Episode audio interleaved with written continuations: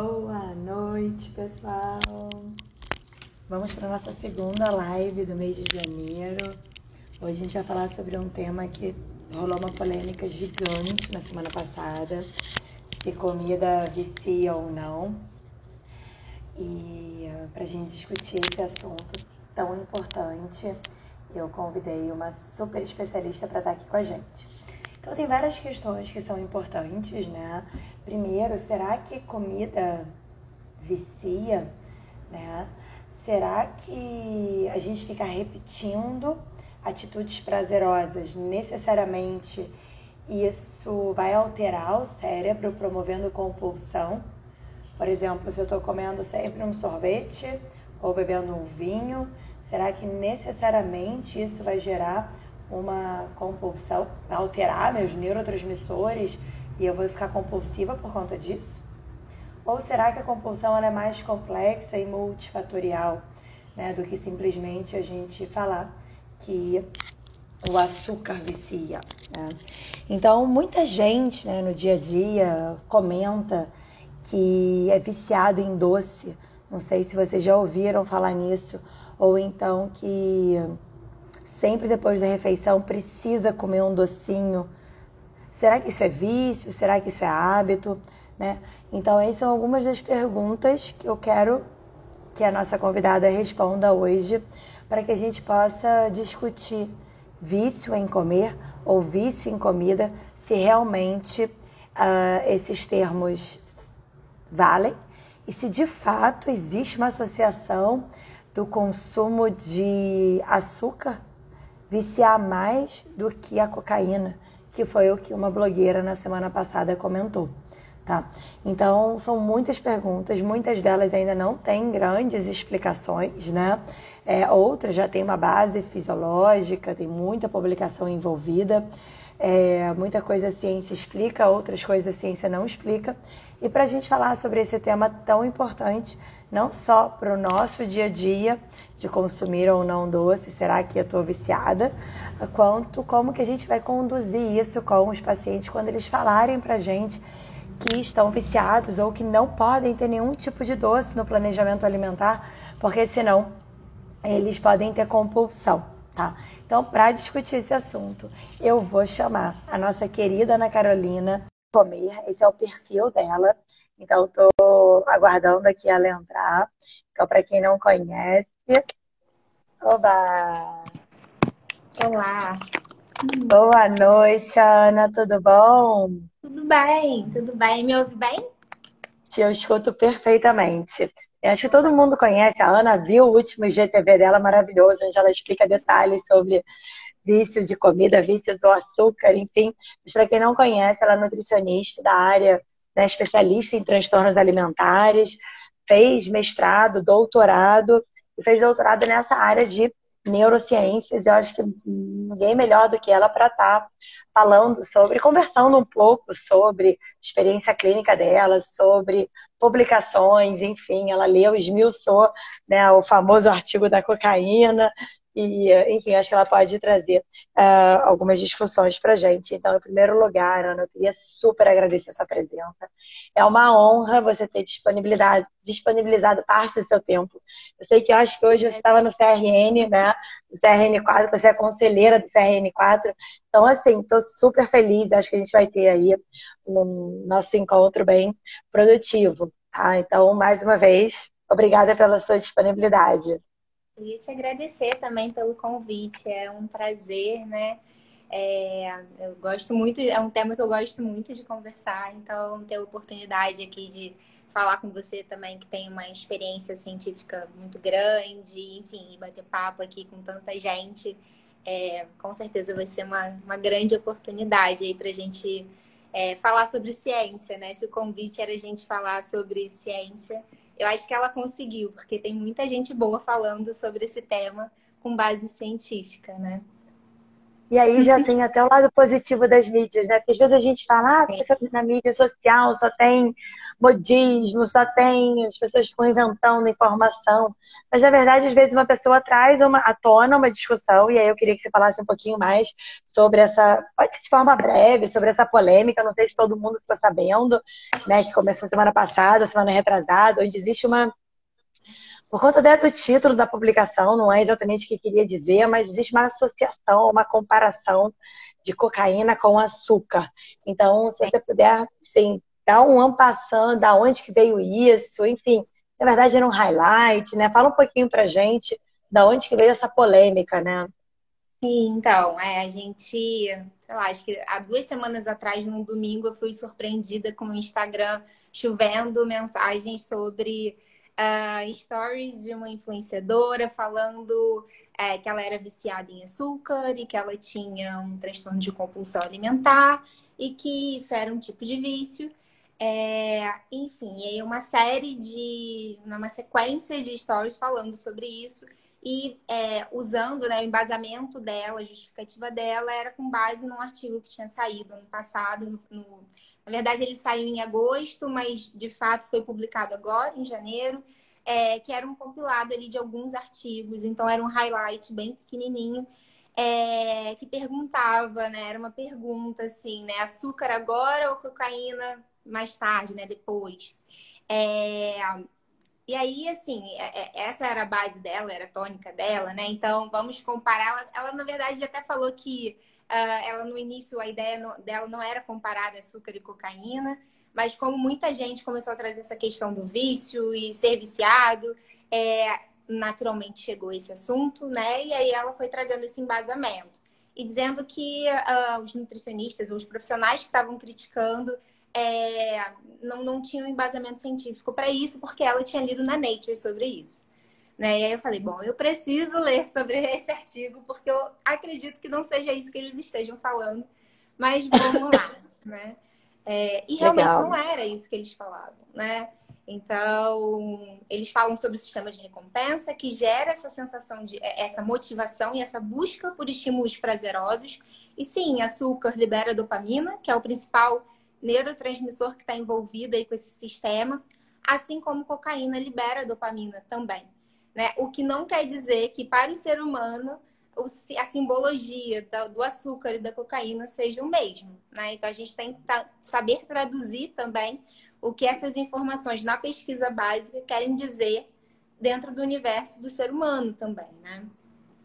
Na sua opinião, Ana, existe vício em comida. Na verdade, ela trouxe essa discussão dessa publicação, mas isso já se fala há um tempo. Eu não sei, eu fico um pouco angustiada às vezes, porque quando uma pessoa, enfim, está viciada, por exemplo, em cocaína, eu não entendo muito bem de drogas, mas o tratamento é não utilizar a droga, né? Ou está viciado em álcool, é não usar o álcool. E você existe vício em comida, assim, vício em açúcar, e aí o tratamento é tipo não comer se a pessoa não comer, ela não sobrevive. Então, como que fica essa discussão? Existe vício em comida, vício em comer? Como que está essa discussão aí na, na, na, comunidade científica? E a essa sua opinião, é né? É, pois é, assim, essa é uma das grandes discussões, né? É por isso que sempre me chama muita atenção, e foi até o início do meu IGTV, né? Que é quanto menos alguém é aprofundado num tema, mais ele se arrisca, né? Mais ousado ele é. Então, é, isso a gente vê em vários movimentos nas redes sociais, né, principalmente. Uh, e se a gente olha a comunidade científica, existe uma grande discussão sobre isso. Não existe um consenso, né? Se comida de fato vicia ou não. É, sempre quando eu dou aula sobre isso, eu sempre falo, é, é, é algo em aberto. Eu passei 11 anos estudando isso. É, e aí, assim, eu sempre dou meu relato é, pessoal de que quando eu estava na. Eu, eu, eu, estudava na pesquisa básica, então com camundongos. É, quando eu estava lá, é, eu achava mesmo que uh, tinha um, um, uma, um processo ali, é, uma interferência na formação de preferência por esses alimentos mais palatáveis, né? É, e que de fato tinha um comportamento que era semelhante a adictos, né? Viciados. É, mas quando a gente entra no universo, por exemplo, no universo da clínica e trabalhando com o ser humano, a gente vai vendo quão complexa é a relação com a comida, né? É, e, quanto, e quantos símbolos estão por trás dessa relação.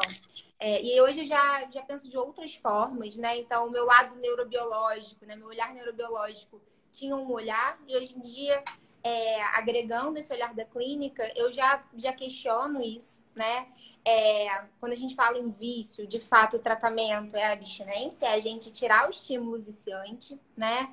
É coisa que com a comida a gente não consegue fazer.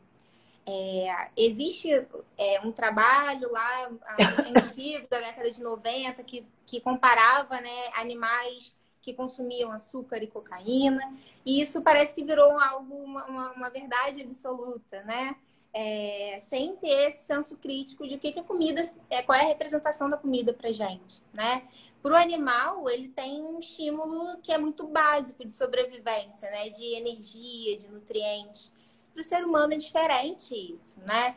Então a gente tem que botar isso tudo aí na balança na hora de falar sobre isso.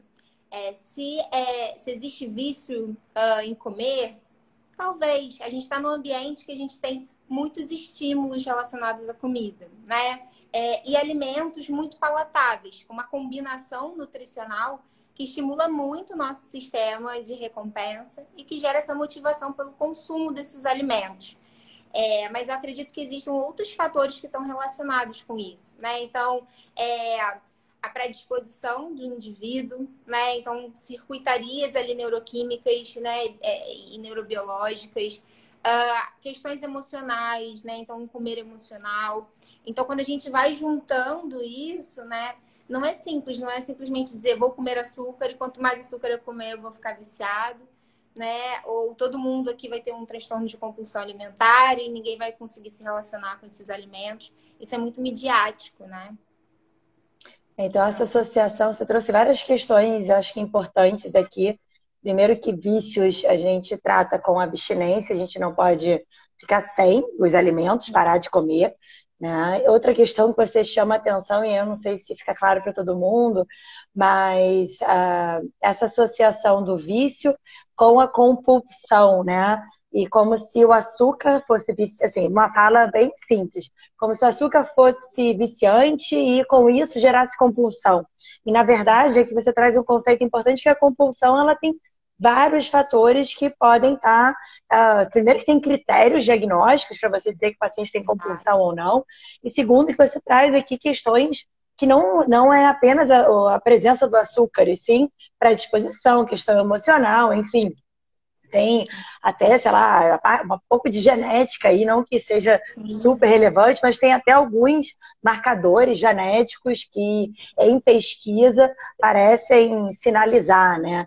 Então, acho que a gente tem, tem que ficar claro aqui uh, que existe essa, essa discussão na comunidade científica e não é nova. E, de alguma forma, a gente interpreta, uh, e a gente tem que ter muita cautela ao interpretar um estudo em animal de um estudo em humano, né? E como que a gente vê isso na clínica? Porque quando a gente fala de pesquisa, a gente tem a pesquisa básica, mas depois a gente tem a pesquisa clínica, a pesquisa experimental. E é muito é muito frágil e na verdade até inadequado a gente pegar uma pesquisa em animal e querer reproduzir para o humano como se fosse uma verdade absoluta, né? Uh, principalmente porque o animal tem uma fisiologia própria ali que não se compara, igual estudar, sei lá, dislipidemia animal é diferente. Sim. Comparar questões que a gente que, não, que a gente não consegue avaliar, questões emocionais, né? De, de história da pessoa relacionada ao alimento, família relacionada a esse alimento também, como que teve, sei lá, julgamento durante a infância, enfim. Então, acho também. que tem questões, assim, que são é, que me chamaram muita atenção na sua fala. Eu achei legal várias pessoas aqui. Estou encantada com a fala da Ana, né? Porque é muito legal. De forma assim, minutos você traz uma série de conceitos é, que, que deixa a gente a, ter a cabeça um pouco mais aberta do que simplesmente ler um título de um paper, mesmo de uma revista importante. Uh, tem esses dois nomes, né? Cocaína e, e, e açúcar, enfim. Então, é, compulsão é diferente de vício alimentar, né? Então, o vício alimentar é interrogado e compulsão alimentar é outra questão. É isso, Ana, só para. Sim, sim, né? Se a gente olha ali, né, no, no DSM, que é o principal livro da saúde mental, né, para diagnóstico, é, a, a, a, o transtorno de compulsão alimentar ele é, ele é bem classificado, né? É, então é, é, é, bem diferente, né? É, e fala muito sobre a relação das pessoas com a comida, né? Então, e tem hoje em dia a gente já tem vários artigos uh, com embasamento neurobiológico, com embasamento genético né? Então, uh, até a, fala da influenciadora era, ah, eu era confeiteira, e aí o fato de eu me expor muito a esses ambientes e consumir muito açúcar me levou a ter uma compulsão alimentar. Não é assim que, que desenvolve uma compulsão alimentar, né? É, não é o fato de eu me expor somente a esse, esse evento, né, esse estímulo, que eu vou necessariamente ter uma compulsão alimentar, né? É, uma coisa que eu acho que é importante também falar é que a gente vive numa cultura de ciclos de dieta, né? O tempo todo está todo mundo buscando perda de peso, perda de peso. Isso também é um grande disparador aí para essa relação mais conflituosa com a comida. E o fato de eu perder o controle eventualmente com determinado alimento ou um grupo de alimentos não quer dizer necessariamente que eu tenho uma compulsão alimentar. Né? Então, acho que também a, o termo compulsão alimentar ele, ele vem sendo muito banalizado, né? Muito por causa dessa relação conflituosa que as pessoas vêm desenvolvendo com a comida, né? Esse medo da comida. É... E aí a gente banalizou muito esse termo, né? Então, é, o, o, é, o, exemplo dela é um clássico disso, né? Como falar sobre compulsão alimentar virou algo muito banal, né? É. E, a, e pelos critérios do DSM, não tem nada de açúcar de maneira específica, né? Então, a não. classificação do indivíduo, ter, da mulher, do homem, ter compulsão ou não, ela até, a palavra a palavrinha perda de controle até aparece ali. Mas são vários critérios e que não envolve a presença ou a ausência do açúcar. E aí eu fico me perguntando, né, até com a fala da, da influenciadora, é, eu, eu acredito que eu sei a sua resposta, mas eu vou fazer perguntar para ter certeza. Será que é saudável? Eu acho que até você já respondeu um pouco sobre isso. A pessoa se privar de um determinado grupo de alimentos para se tornar mais saudável, do tipo o açúcar, sal, esses itens brancos que se assemelham à cocaína, farinha refinada com glúten, né? São os grandes demônios né, da natureza, as farinhas brancas, farinhas, açúcar e sal. É, será que se eu me privar 100% desses alimentos, e principalmente do açúcar que está tá em voga aqui hoje, é, eu vou ser mais saudável? Ou para ser saudável, eu preciso me privar? Como que você vê essa, essa questão é, em orientação no consultório, orientação para quem está aqui com a gente hoje? Acho que isso é uma grande crença, né? A gente vem numa cultura de que a gente precisa passar por sacrifícios para ter recompensas e a perda de peso é vista como um grande, uma grande recompensa, um grande troféu. Né? Então, se a gente está numa cultura do no pain, no gain, então eu preciso sofrer muito, principalmente escolhendo coisas que eu mais gosto para retirar da minha alimentação, né? Para eu ter aí a sensação de que então a perda de peso vem com essa recompensa, né? Uh, não, não é necessário. De fato, a gente está num ambiente, né, numa, numa sociedade em que tem muita comida de baixo valor nutricional sendo oferecida, né, principalmente pela indústria alimentícia. Então, muitos produtos alimentícios e que tem uma composição que ela não é escolhida à toa. Né? Se a gente olhar para a evolução da nossa espécie, é, o carboidrato e o sal e a gordura é, são elementos foram elementos fundamentais para a sobrevivência da nossa espécie né? Então, a, a, nossa preferência, né, do, do, gosto, né, do paladar desses, desses nutrientes não é à toa, né? Então, se a gente estava num ambiente que era nocivo e a gente precisava caçar, colher e a gente não tinha rótulo das coisas, os nossos sistemas sensoriais que protegiam a gente, que ajudavam a gente a não consumir alimentos nocivos e a escolher uhum. alimentos que tinham mais densidade energética. Né? Então, a gente a preferência por carboidrato e pelo paladar adocicado vem, de, vem disso, né? Assim como a gordura também, o sal, para fazer o nosso equilíbrio ali de minerais. Uh, então, a gente precisa desses itens. Talvez a gente só precise estar hoje em dia mais atento à qualidade deles, porque a gente tem uma oferta muito grande de produtos de baixa qualidade, né? Mas a privação e aí aquele embate interno entre quero, não posso, é, vou engordar, não devo, meu nutricionista proibiu. Vai criando uma relação muito difícil com a comida, né? Até o ponto que eu perco o controle, o que não quer dizer necessariamente que eu tenho um transtorno alimentar, né? Que não quer dizer, né? Isso, e fora que essa questão do, do ambiente obesogênico, é, eu acho que cada vez mais a pessoa com meio clique no celular aparece determinado alimento dentro da casa dela, né? Então, assim, Exato. acho que tem a questão da indústria, tem um pouco da questão da tecnologia, óbvio que eu não sou contra, mas isso também favorece um consumo uh, no momento que a pessoa está num ciclo de uma restrição ali, quer perder peso, sei lá, para um evento, para uma, alguma situação social, e ela restringe 100%, alguma coisa dá errado no dia, acontece uma angústia, e aí com um pequeno pequena tecla ali no, no celular, no computador, brota o brownie, mas, enfim, é, com grande quantidade de gordura, enfim, açúcar. E aí tem essa questão emocional envolvida, não necessariamente a presença do, do açúcar, né? Agora, é, eu não sei se você já escutou isso, né? No iníciozinho da live eu até comentei. Uh, tem algumas pessoas, eu já escutei isso algumas vezes no consultório, eu queria só escutar a sua opinião. Uhum. Pessoas que falam assim, Anne, eu como. Eu. Um, se eu comer o açúcar, é, o meu paladar volta para o açúcar, então eu prefiro não que você não coloque nada com açúcar no meu planejamento. Então tem pessoas que falam assim, tipo assim, não, eu prefiro tirar total, porque eu tiro um pouco do paladar doce e, e, aí eu fico bem. Se eu tiver pequenas exposições ao açúcar, isso vai fazer com que o meu vício volte. E aparece esse tipo de fala. E outra fala que aparece também é o paciente falando assim, não, é, não tem como eu parar de almoçar, acabar de almoçar e não comer um docinho ali para fechar a refeição. Isso uhum. caracterizaria algum tipo de vício ou é mais um comportamento? Essas são duas situações que eu vejo no consultório, não sei se você vê também, se chega, se chega esse tipo de conversa. Como que a gente deve lidar? A gente entra na onda do paciente ou diz, enfim, no dia que você tiver vontade, você come ou não, ou realmente restringe? Fala aí um pouquinho sobre essas duas situações. É, eu vou trazer então um pouquinho do meu olhar da, da, da pesquisa e depois de como eu vejo na, na, minha prática, né? Então, se a gente pensar é, nesse sistema. Posso de... fazer só um parênteses? Lógico. Eu amo quando eu, eu escolho um convidado a dedo e o convidado fala assim: eu vou falar um pouco sobre as pesquisas, sobre as evidências, depois eu vou falar um pouco da minha prática clínica. Tipo assim, parece que a pessoa tira as palavras do que, tipo, que eu gostaria de escutar. É tão lindo, obrigada, Ana. Oh, é que eu acho Mas que complementa, complementa, complementa muito, né?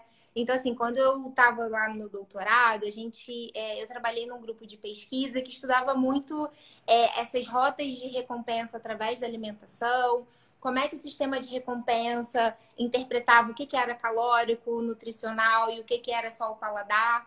Então, o trabalho todo do meu antigo orientador era destrinchando essas vias de recompensa e entendendo o que, que era nutricional e o que, que era simplesmente sensorial, né? É... E aí, a gente sabe que o sistema de recompensa, ele é um sistema que ele responde muito a calorias. Então, quanto mais de glicose, quanto maior for a densidade energética do que eu consumo, maior é a chance, a tendência de eu liberar dopamina e me sentir mais motivado para consumir determinado evento, determinado estímulo. Né? Então, por isso que ah, todo mundo fala, ah, mas é, qual é a diferença de você comer uma cenoura e você comer um bolo de chocolate? Os dois têm caloria. Tem, só que a forma com que essa glicose vai chegar no meu sangue e vai chegar no meu cérebro é diferente. Né? O teor e a quantidade de glicose que chega é diferente. E a gente viu lá no trabalho que a blogueira falou que o animal ele prefere estímulos de recompensa, mesmo que sejam menos intensos, mas mais rápidos, do que o que tenha mais intensidade, mas leve mais tempo para chegar. Porque o nosso cérebro. no caso da cocaína, né? É, no caso da cocaína, que leva mais tempo. Sim. E o açúcar, o açúcar menos tempo. Isso, porque a cocaína, por ser uma substância, né, ela leva, é, ela tem ali a, a farmacologia dela, né, a farmacodinâmica é diferente para absorção intestinal, chegar na corrente sanguínea, que é diferente do açúcar, que o nosso corpo está acostumado, é preparado a lidar com ele, né? Então, é, a, a densidade energética ela é importante. né? É, então, essas pessoas que têm aí um medo do açúcar, né? Ou que acham que o fato é eu, eu fico tranquila ou estável se eu não consumo açúcar, e aí se vem um açúcar eu acabo perdendo o controle. É, eu acho que normalmente a, cultura da dieta ela faz com que a gente perca a nossa autoconfiança, né? Então a gente se desconecta muito com os nossos sinais físicos, né? Então esse medo do, da perda de controle já faz a pessoa ter essa, essa necessidade da evitação. Né? Então eu prefiro não entrar em contato com isso do que eu ter a chance de me frustrar e perder o controle, né? E a sensação de que eu não estou dando conta de melhorar os meus hábitos, né? É, e aí eu acho que vai de paciente para paciente. Uh, em alguns momentos, se não é possível eu ter contato com determinados alimentos, eu acho que está tudo bem, né? Então, é, num mundo ideal, seria ótimo que a gente pudesse ter, dar conta de todos esses alimentos uhum. e, e, se relacionar bem com eles. Mas se eu não consigo, tá tudo bem. Agora, se eu evito, mas eu sofro, se é algo muito sofrido, né, é, é algo que eu preciso ver. E aí não é só na nutrição que eu preciso estar atento, né? Por, por isso que eu preciso de uma equipe multidisciplinar. Porque na terapia, provavelmente, eu vou ter que olhar isso. É, talvez na psiquiatria eu tenha que olhar isso. Né? Então, quando a blogueira fala lá, não, eu só tratei com terapia e a nutrição. Então, você não tem um transtorno de compulsão alimentar. Porque se eu tenho um transtorno de compulsão alimentar, eu preciso de um tratamento psiquiátrico também. Né? Minimamente a essa equipe. Né? Então, porque provavelmente eu tenho alguma coisa, de, algum sistema desregulado no meu cérebro. Né? Então, assim, na prática clínica, é, eu acho que o manejo ele, ele vai variar, né? Muito dependendo da personalidade de cada um e do histórico. Se eu tenho uma pessoa que passa por ciclos de restrição e perda de controle o tempo todo, provavelmente essa pessoa não vai ser uma boa pessoa de tirar esses grupos. Mas uhum. se eu tenho uma pessoa que me fala, não, eu não consigo, eu preciso tirar, talvez eu crie mais uma angústia fazendo essa pessoa consumir. Talvez em algum momento mais para frente a gente consiga inserir esses alimentos, né? Melhorando o paladar dessa pessoa, a relação. Mas num primeiro momento, ouvir também o que essa pessoa está falando, né? E aí, por isso que eu acho que a escuta ela é um item fundamental, né? Além de todo o conhecimento científico que a gente pode ter, né? Mas eu acho que a escuta é, ela é fundamental na hora da gente decidir qual vai ser né, a nossa abordagem com aquele indivíduo ali, né? Não Perfeito. sei se é assim que você vê também na sua prática. eu, eu acho que sim, eu, eu acredito, eu, eu concordo, assim, a sua fala conecta muito com várias questões que eu penso, porque às vezes a gente quer ter um protocolo ali, ah não, o açúcar não vicia, então tem que comer, não tem problema nenhum, e aquela pessoa tem uma história mais confusa, mais complicada, e a gente tem que respeitar, a gente tem que estar aberto para escutar, e, e aos poucos ir uh, orientando e educando de alguma forma, aconselhando, sei lá qual a palavra que a gente vai, vai utilizar. Uhum. Mas, por outro lado, a gente vê também aquele paciente que tem muito medo, né, por, por um comportamento evitativo, e no momento que você flexibiliza e fala, poxa, isso pode entrar no seu plano, se você desejar, se a gente organizar, enfim, nos dias X que você gosta de comer, e a pessoa sentir, ter permissão de comer, isso muitas vezes melhora a relação dela com a comida também, né?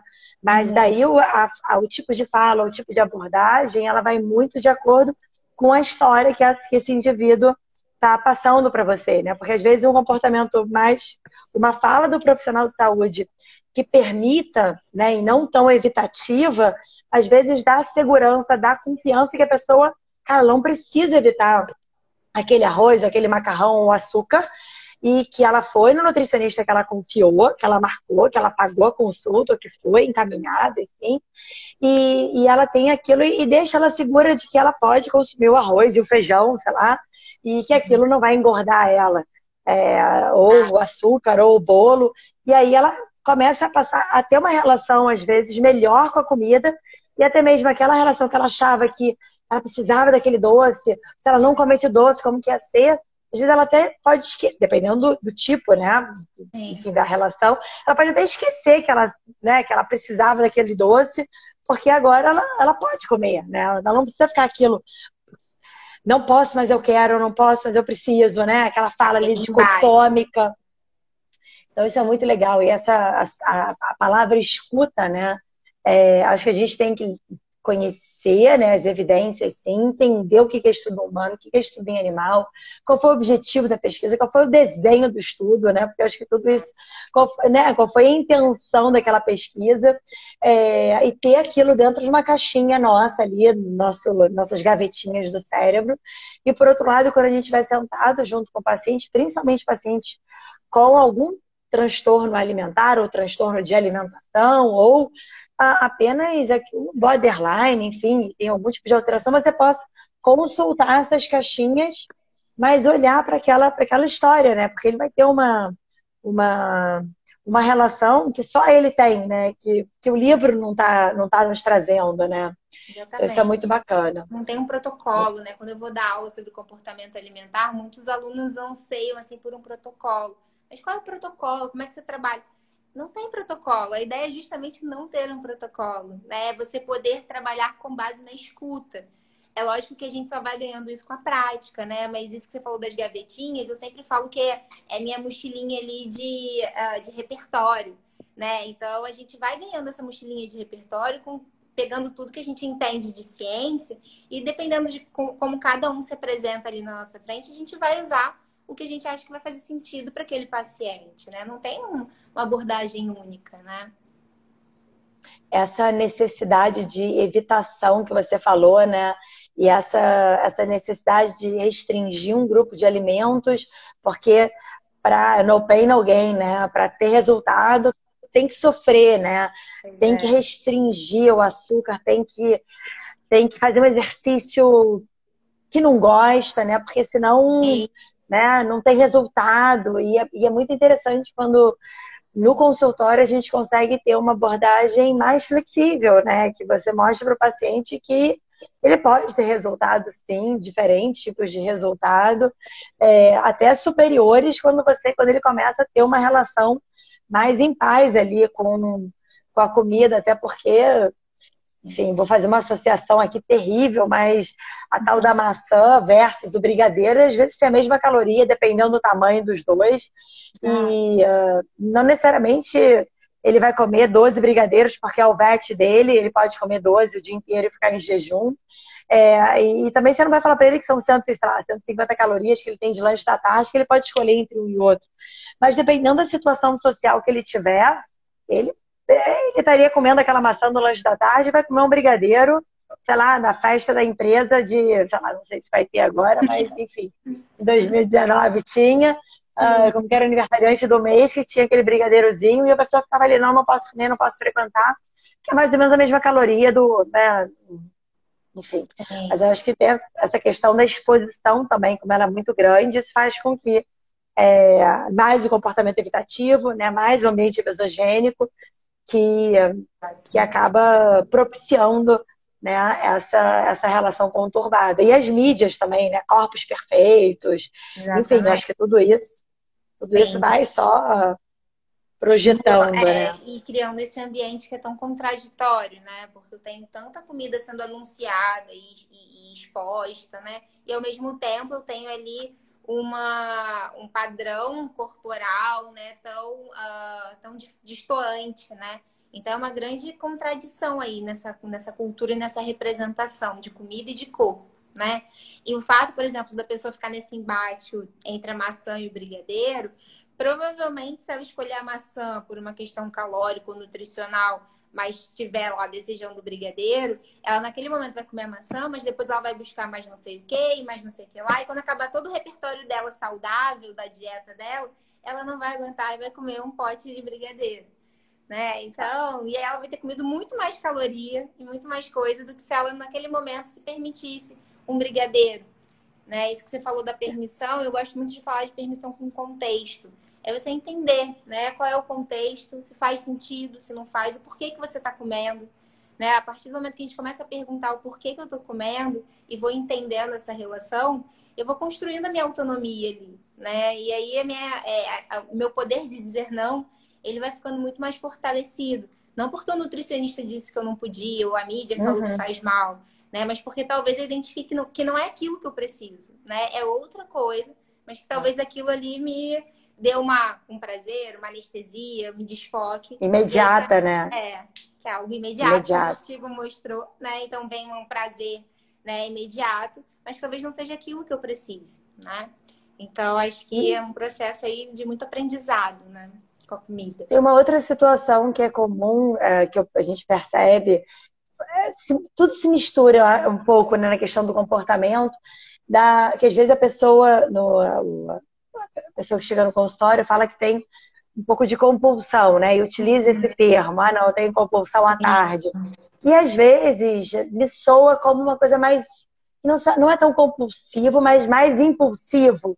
Como se tomasse uma decisão sem pensar muito, ou no automático, com pouca consciência, ou ah, não sei, tem um pote de amendoim aqui e eu estou assistindo a live, não sei se tem alguém aqui fazendo isso, e eu estou ali beliscando, ou a torradinha com queijinho, enfim, então acho que tem uma, um pouco de mistura, e talvez, talvez tenha essa questão da, dessa recompensa, sim, que eu não sei muito bem o que eu preciso e aí eu vou buscar comida, ou tem pessoas que buscam álcool, outros buscam compras, e cada um tem ali um instinto de, né, de ter essa recompensa imediata. É, mas eu acho que ainda tem uma confusão, e aí eu, eu acredito que a, a falta de atenção no momento do comer acaba gerando um pouco mais de uma impulsividade e que a pessoa muitas vezes confunde com compulsão. Eu não sei se como se você vê isso, se o termo é impulsividade mesmo, ou se você utiliza outro termo de conversa, até para clarear e colocar os pingos nos is quando a gente está junto com o paciente e acalmar essa compulsão que ele relata, como açúcar ou com outro alimento. Sim, eu, eu chamo de impulsividade também, né? É, que aí eu acho que vem muito dentro desse processo de, da restrição, né? Ou mesmo quando a gente vai estudar escolhas alimentares, a gente vê que tem um processo, né? Uma parte que tem é, são fatores do próprio indivíduo.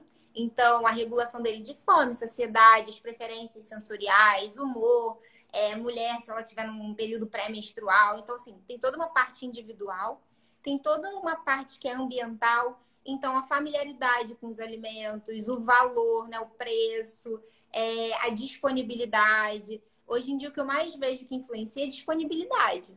Né? Então, o fato de ter ali, né, uh, isso atrai muito, né? facilita muito o nosso consumo. Uh, e a própria composição dos alimentos, né? Então, que é algo intrínseco do alimento. Então, quando a gente junta esses três grandes grupos, a gente tem ali a, as nossas escolhas alimentares, a formação de preferência, né?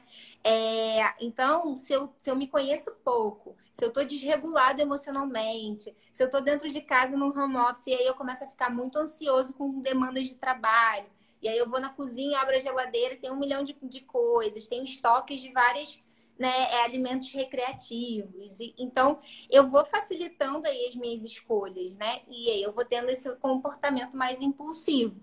Então, quando eu começo a trazer mais consciência para essas escolhas e entender se é realmente comida que eu preciso ou eu estou precisando de outras coisas que eu não estou sabendo identificar, é, isso vai ajudando nessa melhora dessa relação.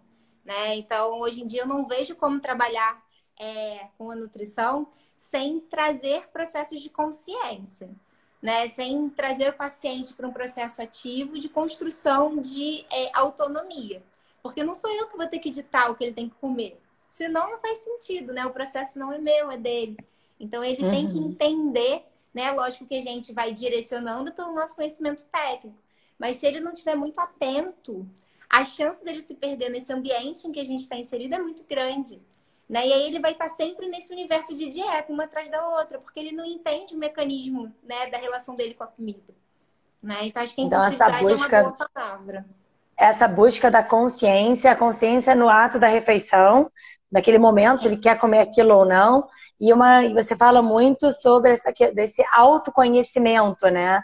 E um autocuidado, entender, enfim, é, tem coisas que às vezes eu dormi pouco e aí eu quero, eu acabo usando mais a comida como recompensa. Então, está precisando dormir e não comer necessariamente. Acho que é um pouco disso, né? Essa, essa consciência do que, porque às vezes a gente, uh, eu gosto às vezes de trazer uma coisa meio objetiva, até dentro do consultório mesmo, porque essa para algumas pessoas, né? quando, falo, quando, a gente fala, ah, não, tem que buscar mais a consciência, o paciente fala, ah, lá vem a Anne com a história da consciência dela, com mindfulness. E não é isso, né? Eu acho que são questões ali de necessidades básicas, as necessidades básicas estão sendo atendidas? Quais Exato. são as necessidades básicas? Sono, movimento, questões de relacionamento, tudo que a pandemia cortou tudo isso da gente, né? Então, assim, as necessidades básicas não estão sendo atendidas e a gente está buscando a comida. Será que a solução é continuar buscando a comida ou, de alguma forma, promover esse autocuidado, né? E claro Sim. que muitas vezes essa, essa identificação, ela, ela perpassa uh, uma orientação, uma fala do nutricionista, tem um psicólogo, às vezes tem um educador físico envolvido, não no uhum. processo de emagrecimento, mas sim nesse processo de autodescoberta e identificação do que, que, que é necessidade básica. Às vezes a gente acha que necessidade básica é uma questão financeira, e não é, né? A necessidade básica ela é, é o mínimo para a gente ficar de pé, né? Sim, então, é, e na ausência, aquela carga de estresse muito grande, pouco sono, pouco movimento, alta exposição a guloseimas, pouco relacionamento, não sei. São esses que logo vem à minha cabeça, não sei se você traz pontos a mais que você trabalha aí nessa identificação de autocuidado, né? Não, eu acho que é, é, é, por aí mesmo. Não necessariamente a gente também, quando a gente fala sobre autoconhecimento, vem muito essa ideia, né, do, de algo mais é, espiritual, mais filosófico, né? Meditativo, e eu tenho que estar lá no yoga. Não, mas se eu estiver pelo menos presente ali naquele momento, né? Eu já, primeiro que eu já vou estar meditando, né? Eu já vou estar ligado no agora. E eu vou estar entendendo qual é a minha real necessidade. Se eu entender que a minha real necessidade é comer, tá tudo bem. Mas é uma escolha, não é porque está ali. Né? Uhum. É, ontem mesmo eu estava atendendo uma paciente que a gente identificou que ela comia muito por cansaço. E aí, é, o que, você pode fazer para descansar? Ah, tomar um banho. É, então tudo bem, né? Então por que, que você está comendo, né? Então por que, que você já chega em casa comendo um bando de coisas? Você pode tomar um banho, descansar um pouquinho e entender o que, que você realmente precisa, né? Mas a comida é fácil acesso. Só que aí a gente normalmente gera uma segun, um segundo problema, né? Que é a culpa depois de comer, é começar a ter impacto negativo na nossa saúde, né? Então, a gente, é, é, o desdobramento muitas vezes é, é ruim, né? Então, entender essa relação ajuda muito no processo de promoção de saúde, né? E é um processo terapêutico mesmo, né? Que vai bem além ali do somente nutricional, que é fundamental, mas não é a única coisa que está relacionada, né? E aí, se não tem essa escuta, se não tem esse olhar, que não tem nada de esotérico, sei lá, Sim, super espiritual, espiritual e essa pessoa que tem esse tipo de necessidade de descansar ou tá comendo pelo cansaço e ela recebe uma dieta hipocalórica que nesse horário ela não deve comer nada, ela vai fazer isso durante três, quatro dias, sei lá, e vai chegar no. Eu não aguento mais, eu tô exausta, preciso comer alguma coisa. É. E aí vem esse comportamento. Então, acho que a gente tem que, tem que ter muito cuidado. E é, eu tô, vou me aventurar a falar isso, mas até meio, meio triste, assim, meio angustiante mas eu vejo que às vezes o contato com alguns profissionais de saúde gera um pouco de um semi-transtorno alimentar em alguns pacientes, sabe? Isso me preocupa muito, né? Então, assim, quando você tem ali, ah, eu preciso atender em 15 minutos, eu quero lotar minha agenda, eu quero atender 200 pacientes por mês, é, eu quero faturar 50 milhões, sei lá, qual o faturamento das pessoas, uhum. e a preocupação tá ali no volume você vai ali canetando aquele monte de dieta e você não tem esse, essa, essa escuta ativa, esse olhar, essa identificação de, de propósito, de motivo. E, e aí você não só não ajuda, como você atrapalha o processo do paciente, né? Então, eu, eu me angustio quando eu vejo uma série de pacientes que parecem uh, iniciar um transtorno alimentar por conta de uma orientação que não é 100% errada, não é isso? A pessoa calculou a dieta de acordo com o IMC, sei lá. Mas não basta, né? A, quando a gente fala de perda de peso, quando a gente fala de, de, de alimentação, do ato de nutrir, não é só uma nutrição prescritiva. Acho que em algumas situações ele tem um colesterol alto, tem uma situação clínica, você vai orientar, mas, cara, obrigatoriamente o aconselhamento ele tá casado, né? É muito complicado a gente dissociado, tipo, ah, eu, eu prescrevo dieta, low carb, paleo, sei lá o quê, é, com suplemento. Não, eu não prescrevo nada disso. Eu acho que tem que rolar um pouco de um casamento, né? É, tô só alfinetando aqui. Não, sem dúvida, né? Isso acho que também é um grande mito, assim, ah, trabalhar com comportamento é não trabalhar com a ciência da nutrição, né? Ou é não prescrever dieta, é não calcular.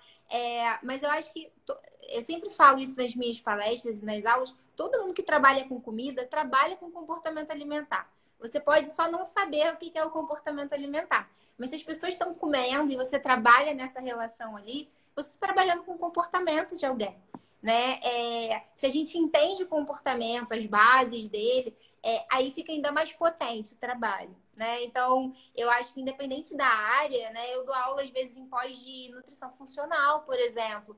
E não é porque é nutrição funcional que não entende de comportamento alimentar. Se ela entender, né? Se o profissional que trabalha de forma mais prescritiva entender sobre comportamento, provavelmente não vai ser o profissional que vai adoecer um paciente gerando um transtorno uhum. alimentar né? Porque, de fato, infelizmente, né, isso foi um dos motivadores assim, para eu ir para o CRN, foi ver a quantidade de profissionais que adoecem os pacientes por também estarem adoecidos. Né? Então, é, nutricionistas são grupos de risco para transtorno alimentar, né? Seja porque tem um transtorno e vai buscar na nutrição ali entender um pouquinho sobre isso, ou seja por, por ter uma predisposição e entrar no universo da nutrição. E o tempo todo a gente fala de caloria, composição, VET, e aí isso acaba virando um disparador para o transtorno. Então, né, é, e aí muitos, muitos profissionais adoecem, infelizmente, né? Eu recebo muitos pacientes que foram adoecidos, lógico, já tinha uma predisposição, um histórico, uhum. mas a dieta ou a fala dos nutricionistas ou de um profissional de saúde foi o grande disparador para o transtorno, né? Então, é... Dói um pouco, né, Ana? Assim, dói um pouco falar isso, assim, dá, gera um pouco de sofrimento. Às vezes eu fico até me sentindo meio. Eu não tô querendo é, falar mal, não é isso, mas é agora não. você compartilhando a sua fala também, que foi um dos motivos de você estar tá, como conselheira no CRN, isso até acalenta de alguma forma de que estamos vivendo, temos as mesmas sensações e, e vendo o mundo mais ou menos da mesma forma, porque às vezes eu me sinto um pouco alienígena, sabe? Meio ET com as coisas que eu penso e que tem que associar. E não, que bom, né? Temos não. mais, temos outras pessoas assim.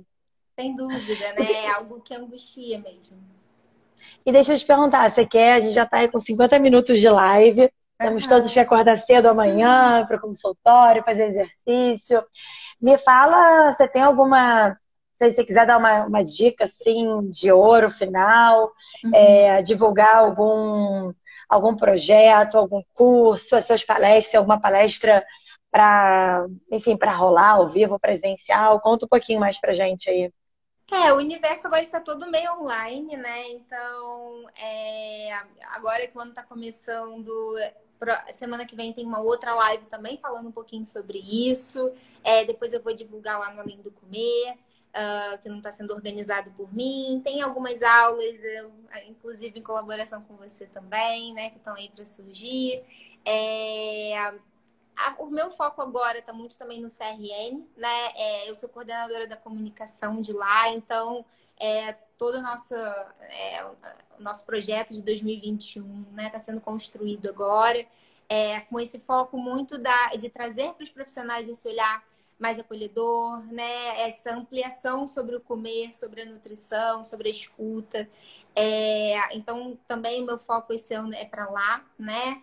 É, e falando assim, indica, na verdade, uma coisa que eu sempre falo, que a gente já falou aqui, que é a gente é, apostar cada vez mais no refinamento da nossa escuta. Né? É, e na construção de, de vínculo com os pacientes, né? Eu acho que isso na minha prática, apesar de não ser a prática clínica é, ainda ser, eu sempre digo que eu acho que ainda estou no comecinho, né? Tenho três anos aí de prática clínica, é, mas eu acho que o grande diferencial é aprender a escutar, né? E assim disponibilizar e se vulnerabilizar ali para o paciente, né? Não sou eu que sou a detentora do saber, eu por acaso tenho um conhecimento técnico que ele veio buscar aqui, né? Mas é, essa, esse vínculo uh, eu acho que é muito transformador, tanto para mim quanto profissional, quanto para o paciente, né?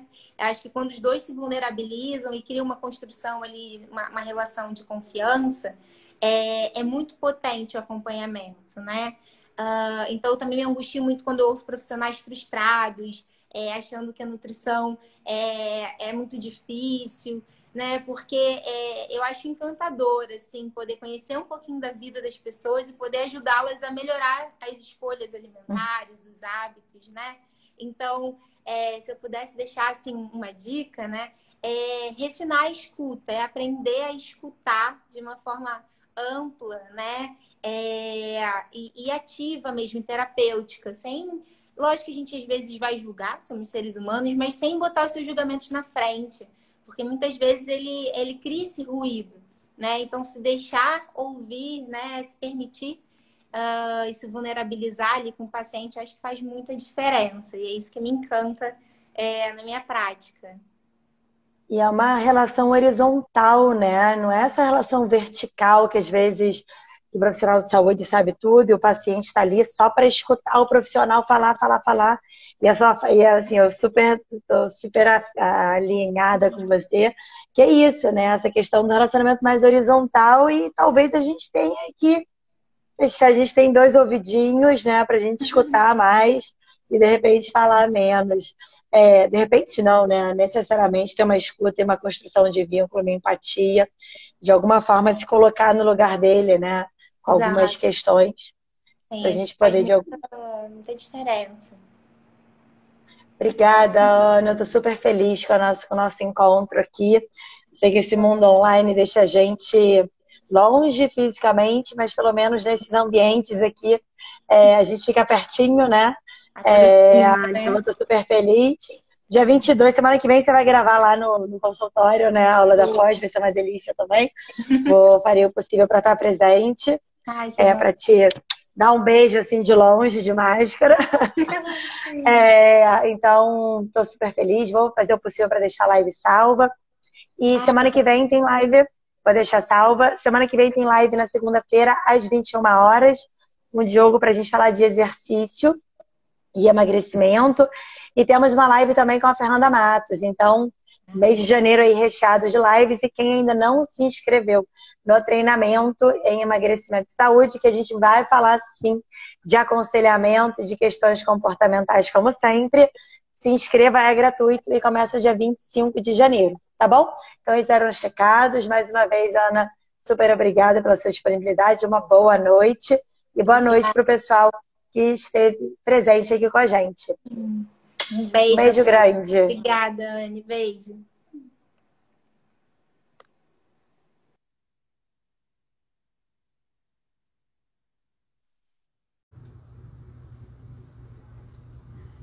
Boa noite, pessoal. Vamos para a nossa segunda live do mês de janeiro. Hoje a gente vai falar sobre um tema que rolou uma polêmica gigante na semana passada, se comida vicia ou não. E uh, para a gente discutir esse assunto tão importante, eu convidei uma super especialista para estar aqui com a gente. Então tem várias questões que são importantes, né? Primeiro, será que comida vicia, né? Será que a gente fica repetindo atitudes prazerosas necessariamente isso vai alterar o cérebro, promovendo compulsão? Por exemplo, se eu estou comendo sempre um sorvete ou bebendo um vinho, será que necessariamente isso vai gerar uma compulsão, alterar meus neurotransmissores e eu vou ficar compulsiva por conta disso? Ou será que a compulsão é mais complexa e multifatorial né, do que simplesmente a gente falar que o açúcar vicia? Né? Então, muita gente né, no dia a dia comenta que é viciado em doce. Não sei se vocês já ouviram falar nisso, ou então que sempre depois da refeição precisa comer um docinho. Será que isso é vício? Será que isso é hábito? Né? Então, essas são algumas das perguntas que eu quero que a nossa convidada responda hoje, para que a gente possa discutir vício em comer ou vício em comida, se realmente uh, esses termos valem e se de fato existe uma associação do consumo de açúcar viciar mais do que a cocaína, que foi o que uma blogueira na semana passada comentou. Tá? Então, são muitas perguntas, muitas delas ainda não têm grandes explicações, né? É, outras já têm uma base fisiológica, tem muita publicação envolvida, é, muita coisa a ciência explica, outras coisas a ciência não explica. E para a gente falar sobre esse tema tão importante, não só para o nosso dia a dia, de consumir ou não doce, será que eu estou viciada, quanto como que a gente vai conduzir isso com os pacientes quando eles falarem para a gente que estão viciados ou que não podem ter nenhum tipo de doce no planejamento alimentar, porque senão eles podem ter compulsão, tá? Então, para discutir esse assunto, eu vou chamar a nossa querida Ana Carolina Comer, esse é o perfil dela. Então, estou aguardando aqui ela entrar. Então, para quem não conhece, Oba! Olá! Boa noite, Ana, tudo bom? Tudo bem, tudo bem. Me ouve bem? Te eu escuto perfeitamente. Eu acho que todo mundo conhece, a Ana viu o último GTV dela maravilhoso, onde ela explica detalhes sobre vício de comida, vício do açúcar, enfim. Mas para quem não conhece, ela é nutricionista da área, né, especialista em transtornos alimentares, fez mestrado, doutorado e fez doutorado nessa área de neurociências. Eu acho que ninguém melhor do que ela para estar tá falando sobre, conversando um pouco sobre experiência clínica dela, sobre publicações, enfim, ela leu, esmiuçou né, o famoso artigo da cocaína, e, enfim, acho que ela pode trazer uh, algumas discussões para a gente. Então, em primeiro lugar, Ana, eu queria super agradecer a sua presença. É uma honra você ter disponibilidade, disponibilizado parte do seu tempo. Eu sei que eu acho que hoje você estava no CRN, né? No CRN4, você é conselheira do CRN4. Então, assim, estou super feliz. Acho que a gente vai ter aí um nosso encontro bem produtivo. Tá? Então, mais uma vez, obrigada pela sua disponibilidade. Queria te agradecer também pelo convite, é um prazer, né? É, eu gosto muito, é um tema que eu gosto muito de conversar, então ter a oportunidade aqui de falar com você também que tem uma experiência científica muito grande, enfim, bater papo aqui com tanta gente, é, com certeza vai ser uma, uma grande oportunidade aí para a gente é, falar sobre ciência, né? Se o convite era a gente falar sobre ciência, eu acho que ela conseguiu, porque tem muita gente boa falando sobre esse tema com base científica, né? E aí já tem até o lado positivo das mídias, né? Porque às vezes a gente fala, ah, na mídia social só tem modismo, só tem, as pessoas ficam inventando informação. Mas na verdade, às vezes uma pessoa traz uma, à tona uma discussão, e aí eu queria que você falasse um pouquinho mais sobre essa, pode ser de forma breve, sobre essa polêmica, não sei se todo mundo ficou sabendo, né? Que começou semana passada, semana retrasada, onde existe uma por conta do título da publicação, não é exatamente o que queria dizer, mas existe uma associação, uma comparação de cocaína com açúcar. Então, se você puder, sim, dar um ampassando, da onde que veio isso, enfim, na verdade era um highlight, né? Fala um pouquinho pra gente da onde que veio essa polêmica, né? Sim, então, é, a gente, sei lá, acho que há duas semanas atrás, num domingo, eu fui surpreendida com o Instagram chovendo mensagens sobre uh, stories de uma influenciadora falando é, que ela era viciada em açúcar e que ela tinha um transtorno de compulsão alimentar e que isso era um tipo de vício.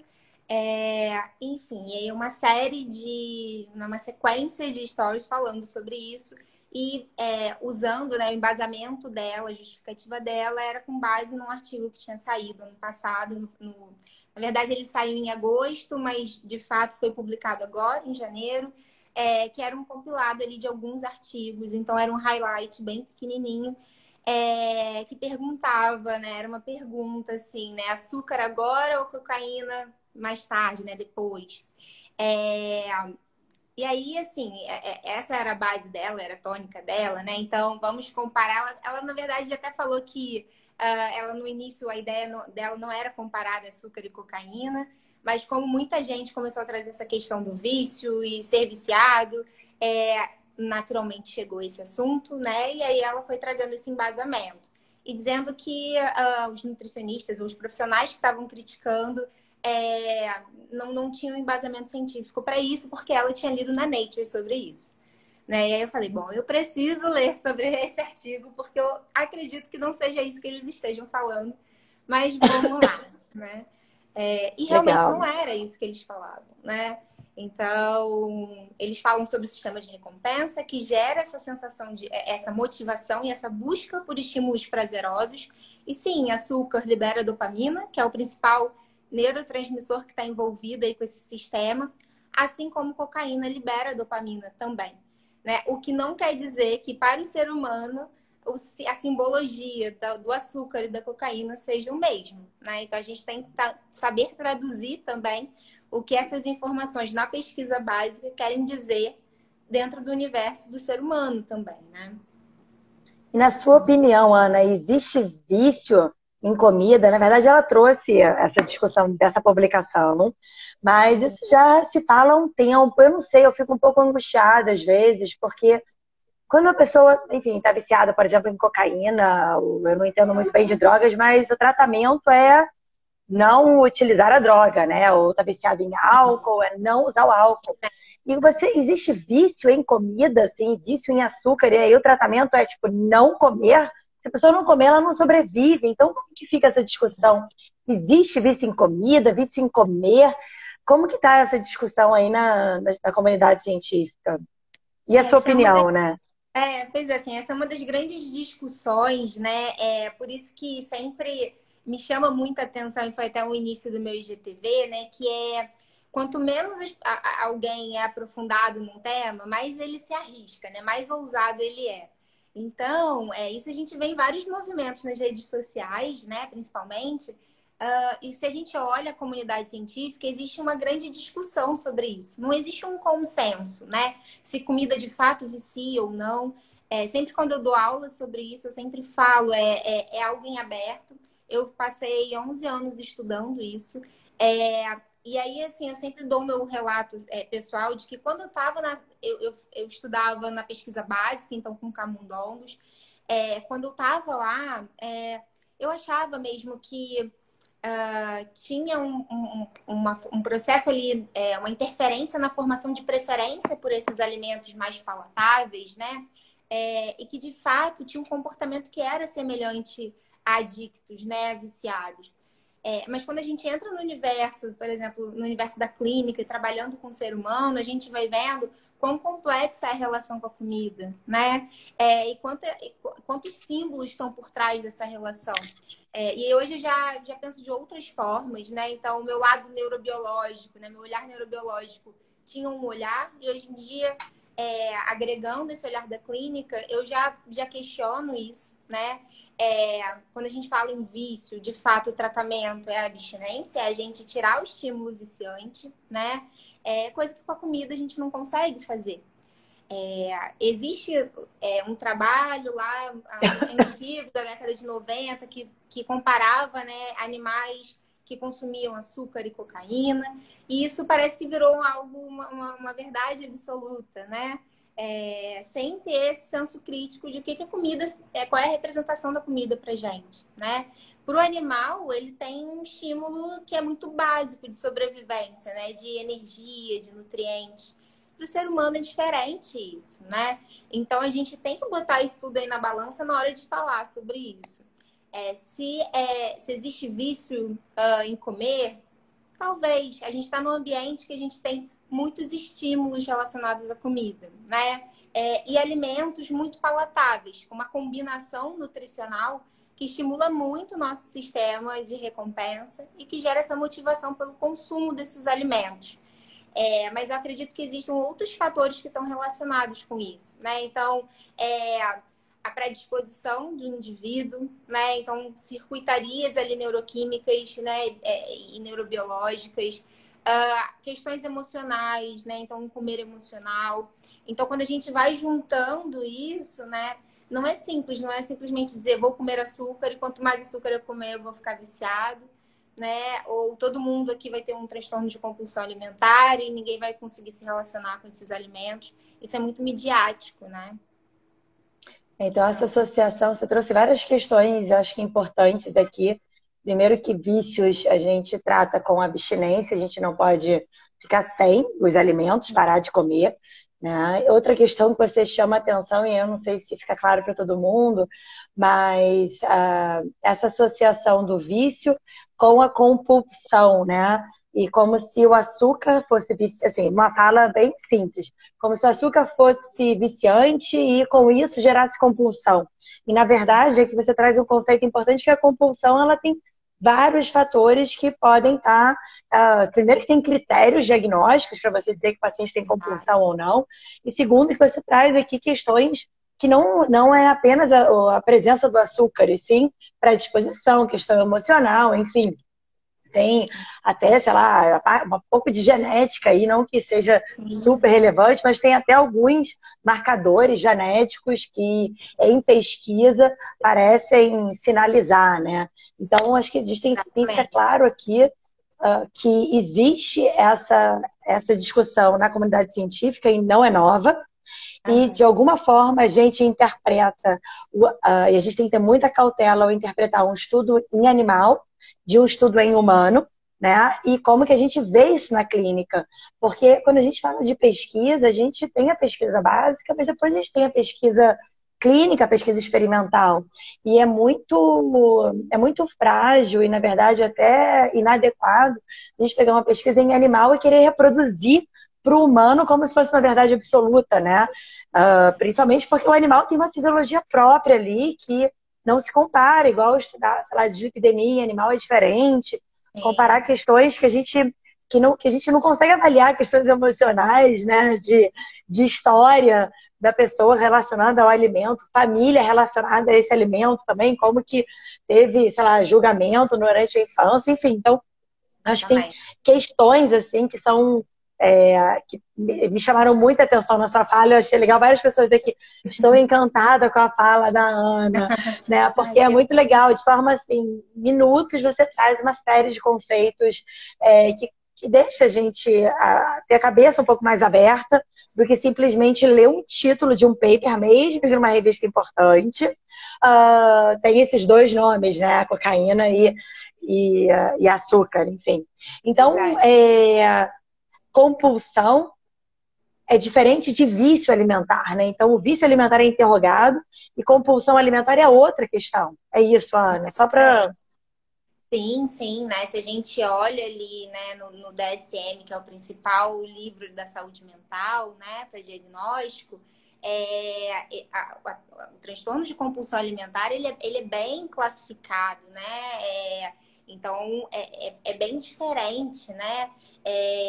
E fala muito sobre a relação das pessoas com a comida, né? Então, e tem hoje em dia a gente já tem vários artigos uh, com embasamento neurobiológico, com embasamento genético, né? Então, uh, até a, a, fala da influenciadora era, ah, eu era confeiteira e aí o fato de eu me expor muito a esses ambientes e consumir muito açúcar me levou a ter uma compulsão alimentar não é assim que, que desenvolve uma compulsão alimentar, né?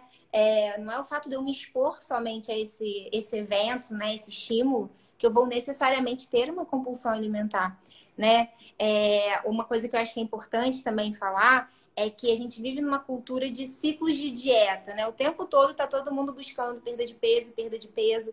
Isso também é um grande disparador aí para essa relação mais conflituosa com a comida. E o fato de eu perder o controle eventualmente com determinado alimento ou um grupo de alimentos não quer dizer necessariamente que eu tenho uma compulsão alimentar.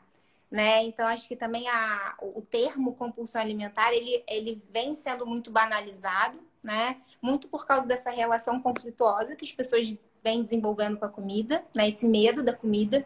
É... E aí a gente banalizou muito esse termo. Né? Então, é, o, o, é, o, exemplo dela é um clássico disso, né? Como falar sobre compulsão alimentar virou algo muito banal, né? É. E, a, e pelos critérios do DSM, não tem nada de açúcar de maneira específica, né? Então, a não. classificação do indivíduo, ter, da mulher, do homem, ter compulsão ou não, ela até, a, palavra, a palavrinha perda de controle até aparece ali mas são vários critérios e que não envolve a presença ou a ausência do açúcar. E aí eu fico me perguntando, né, até com a fala da, da influenciadora, é, eu, eu acredito que eu sei a sua resposta, mas eu vou fazer perguntar para ter certeza.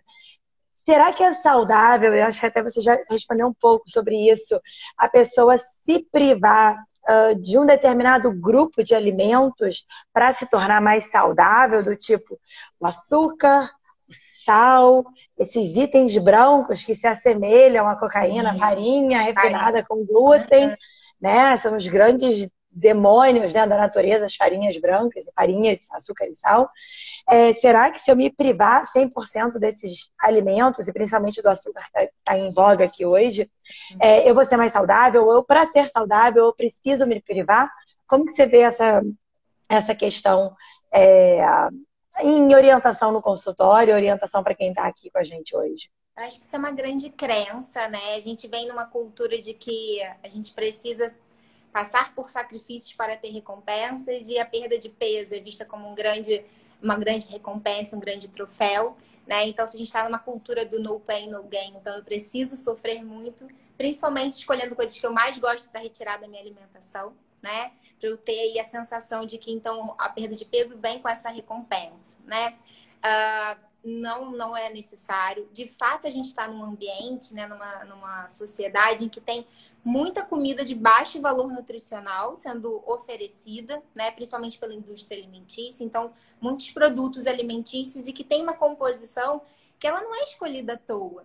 Né? Se a gente olhar para a evolução da nossa espécie, é, o carboidrato e o sal e a gordura é, são elementos foram elementos fundamentais para a sobrevivência da nossa espécie né? Então, a, a nossa preferência, né, do, do, gosto, né, do paladar desses, desses nutrientes não é à toa, né? Então, se a gente estava num ambiente que era nocivo e a gente precisava caçar, colher e a gente não tinha rótulo das coisas, os nossos sistemas sensoriais que protegiam a gente, que ajudavam a gente a não consumir alimentos nocivos e a escolher uhum. alimentos que tinham mais densidade energética. Né? Então, a gente a preferência por carboidrato e pelo paladar adocicado vem, de, vem disso, né? Assim como a gordura também, o sal, para fazer o nosso equilíbrio ali de minerais. Uh, então, a gente precisa desses itens. Talvez a gente só precise estar hoje em dia mais atento à qualidade deles, porque a gente tem uma oferta muito grande de produtos de baixa qualidade, né? Mas a privação e aí aquele embate interno entre quero, não posso, é, vou engordar, não devo, meu nutricionista proibiu, vai criando uma relação muito difícil com a comida, né? Até o ponto que eu perco o controle, o que não quer dizer necessariamente que eu tenho um transtorno alimentar, né? Não quer dizer, né? Isso, e fora que essa questão do, do ambiente obesogênico, é, eu acho que cada vez mais a pessoa com meio clique no celular aparece determinado alimento dentro da casa dela, né? Então, assim, Exato. acho que tem a questão da indústria, tem um pouco da questão da tecnologia, óbvio que eu não sou contra, mas isso também favorece um consumo uh, no momento que a pessoa está num ciclo de uma restrição ali, quer perder peso, sei lá, para um evento, para uma, alguma situação social, e ela restringe 100%, alguma coisa dá errado no dia, acontece uma angústia, e aí com um pequeno pequena tecla ali no, no celular, no computador, brota o brownie, mas, enfim, é, com grande quantidade de gordura, enfim, açúcar. E aí tem essa questão emocional envolvida, não necessariamente a presença do, do açúcar, né? Agora, hum. é, eu não sei se você já escutou isso, né? No iníciozinho da live eu até comentei. Uh, tem algumas pessoas, eu já escutei isso algumas vezes no consultório, eu queria só escutar a sua opinião. Uhum. Pessoas que falam assim, Anne, eu como. Eu. Um, se eu comer o açúcar, é, o meu paladar volta para o açúcar, então eu prefiro não que você não coloque nada com açúcar no meu planejamento. Então tem pessoas que falam assim, tipo assim, não, eu prefiro tirar total, porque eu tiro um pouco do paladar doce e, e, aí eu fico bem. Se eu tiver pequenas exposições ao açúcar, isso vai fazer com que o meu vício volte. E aparece esse tipo de fala. E outra fala que aparece também é o paciente falando assim, não, é, não tem como eu parar de almoçar acabar de almoçar e não comer um docinho ali para fechar a refeição. Isso uhum. caracterizaria algum tipo de vício ou é mais um comportamento? Essas são duas situações que eu vejo no consultório, não sei se você vê também, se chega, se chega esse tipo de conversa. Muito. Como que a gente deve lidar? A gente entra na onda do paciente ou diz, enfim, no dia que você tiver vontade, você come ou não, ou realmente restringe? Fala aí um pouquinho sobre essas duas situações. É, eu vou trazer então um pouquinho do meu olhar da, da, da pesquisa e depois de como eu vejo na, na, minha prática, né? Então, se a gente pensar é, nesse sistema de... Posso fazer só um parênteses? Lógico. Eu amo quando eu, eu, eu escolho um convidado a dedo e o convidado fala assim: eu vou falar um pouco sobre as pesquisas, sobre as evidências, depois eu vou falar um pouco da minha prática clínica.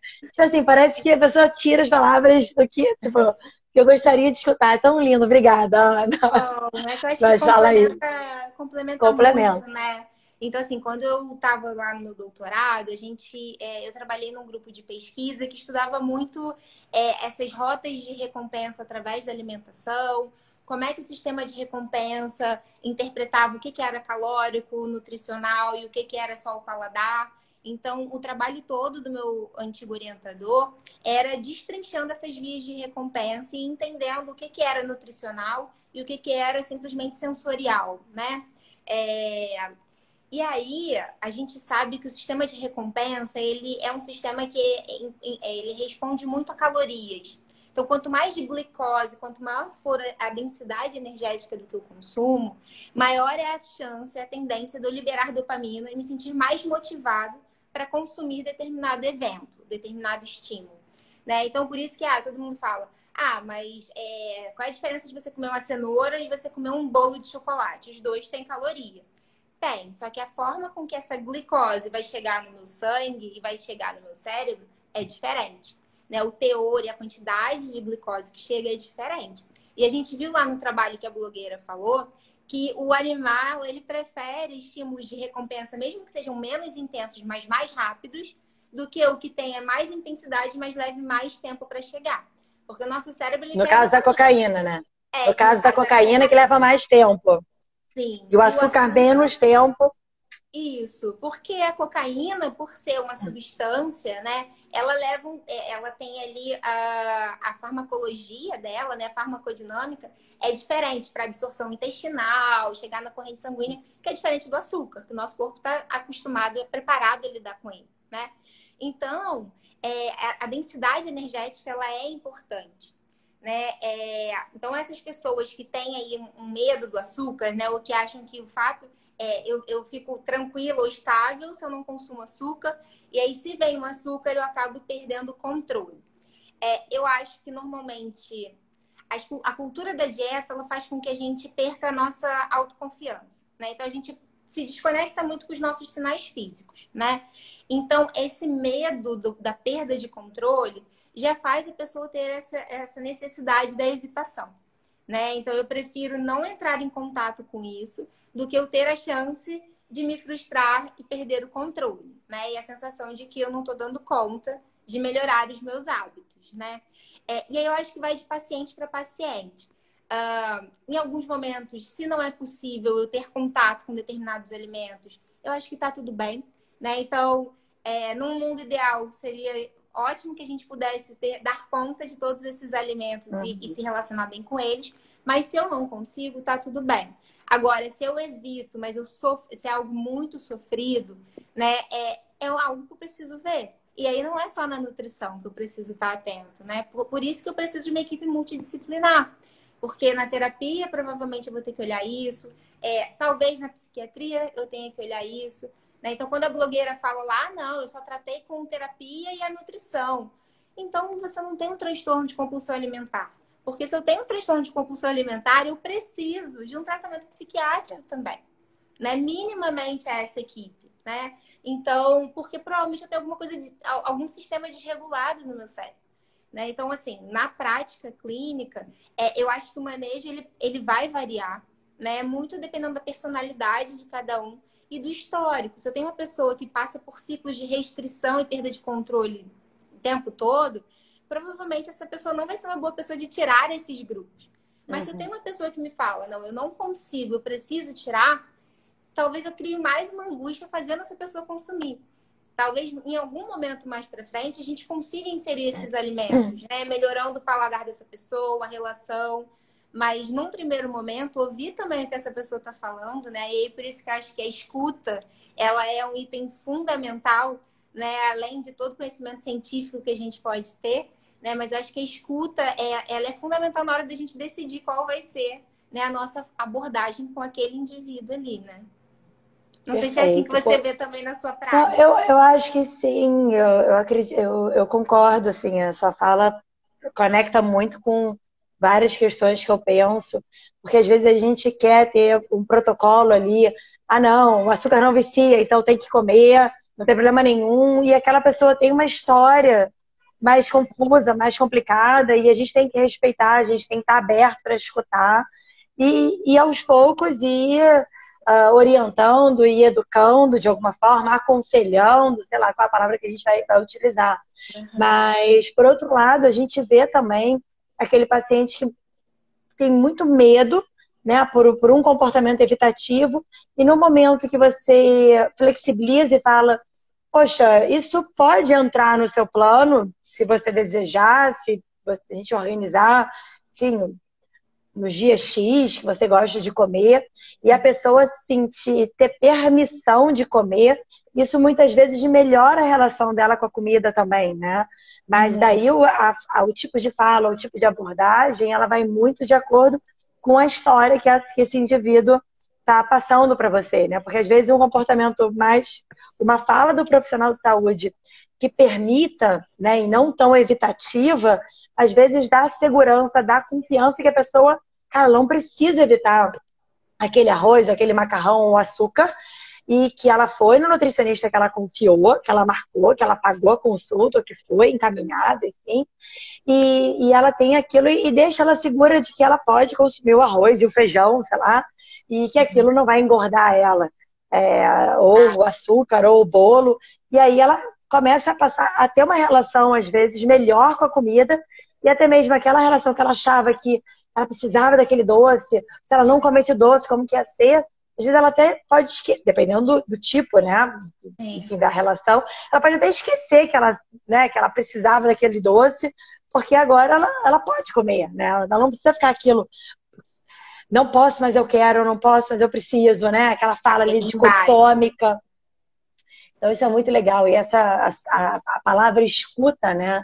É, acho que a gente tem que conhecer né, as evidências, sim, entender o que é estudo humano, o que é estudo em animal, qual foi o objetivo da pesquisa, qual foi o desenho do estudo, né? Porque eu acho que tudo isso, qual, né, qual foi a intenção daquela pesquisa, é, e ter aquilo dentro de uma caixinha nossa ali, nosso, nossas gavetinhas do cérebro.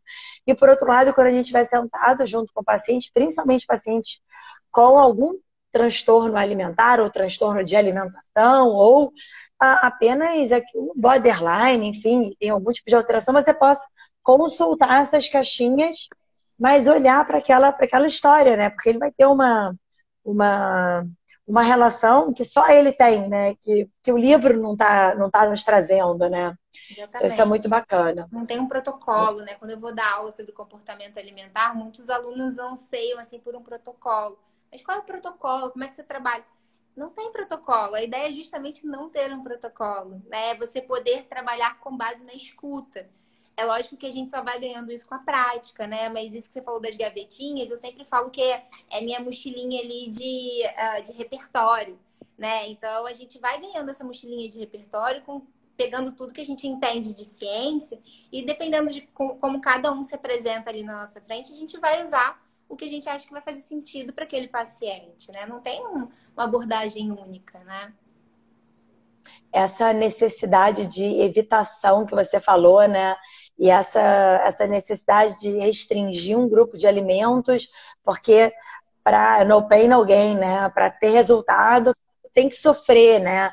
Pois tem é. que restringir o açúcar, tem que, tem que fazer um exercício que não gosta, né? Porque senão né? Não tem resultado. E é, e é muito interessante quando no consultório a gente consegue ter uma abordagem mais flexível, né? Que você mostra para o paciente que ele pode ter resultados, sim, diferentes tipos de resultado, é, até superiores quando você, quando ele começa a ter uma relação mais em paz ali com, com a comida, até porque enfim, vou fazer uma associação aqui terrível, mas a tal da maçã versus o brigadeiro, às vezes tem a mesma caloria, dependendo do tamanho dos dois.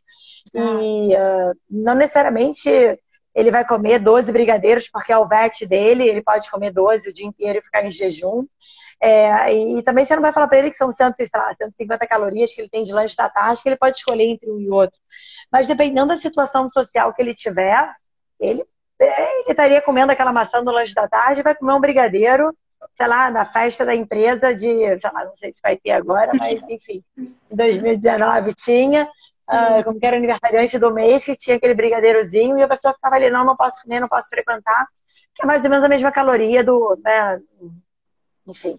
Mas eu acho que tem essa questão da exposição também, como ela é muito grande, isso faz com que é, mais o comportamento evitativo, né, mais o ambiente mesogênico, que, que acaba propiciando né, essa, essa relação conturbada. E as mídias também, né? Corpos perfeitos. Exatamente. Enfim, acho que tudo isso, tudo Sim. isso vai só projetando, é, né? E criando esse ambiente que é tão contraditório, né? Porque tem tanta comida sendo anunciada e, e, e exposta, né? E ao mesmo tempo eu tenho ali uma, um padrão corporal né, tão, uh, tão distoante, né?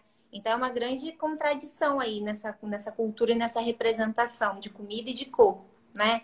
E o fato, por exemplo, da pessoa ficar nesse embate entre a maçã e o brigadeiro, provavelmente se ela escolher a maçã por uma questão calórica ou nutricional mas estiver lá desejando o brigadeiro, ela naquele momento vai comer a maçã, mas depois ela vai buscar mais não sei o que, mais não sei o que lá, e quando acabar todo o repertório dela saudável, da dieta dela, ela não vai aguentar e vai comer um pote de brigadeiro. Né? Então, e ela vai ter comido muito mais caloria e muito mais coisa do que se ela naquele momento se permitisse um brigadeiro. Né? Isso que você falou da permissão, eu gosto muito de falar de permissão com contexto é você entender, né? Qual é o contexto, se faz sentido, se não faz, o porquê que você está comendo.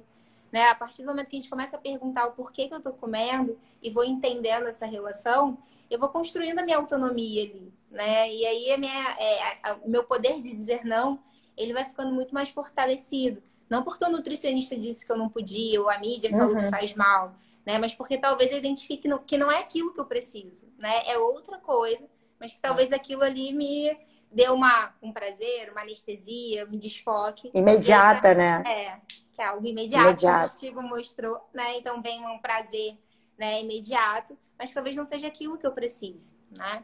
Então acho que é um processo aí de muito aprendizado, né? Com a comida. Tem uma outra situação que é comum, é, que a gente percebe, é, se, tudo se mistura um pouco né, na questão do comportamento, da, que às vezes a pessoa, no, a pessoa que chega no consultório fala que tem um pouco de compulsão, né? E utiliza esse termo, ah, não, eu tenho compulsão à tarde. E às vezes me soa como uma coisa mais. Não, não é tão compulsivo, mas mais impulsivo.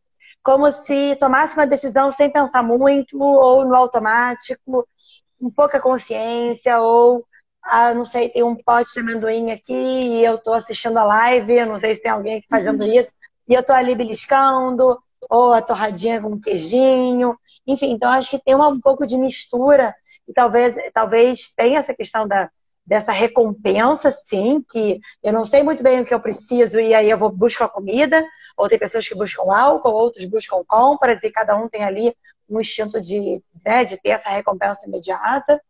É, mas eu acho que ainda tem uma confusão e aí eu, eu acredito que a, a falta de atenção no momento do comer acaba gerando um pouco mais de uma impulsividade e que a pessoa muitas vezes confunde com compulsão. Eu não sei se como se você vê isso, se o termo é impulsividade mesmo, ou se você utiliza outro termo de conversa, até para clarear e colocar os pingos nos is quando a gente está junto com o paciente e acalmar essa compulsão que ele relata, como açúcar ou com outro alimento.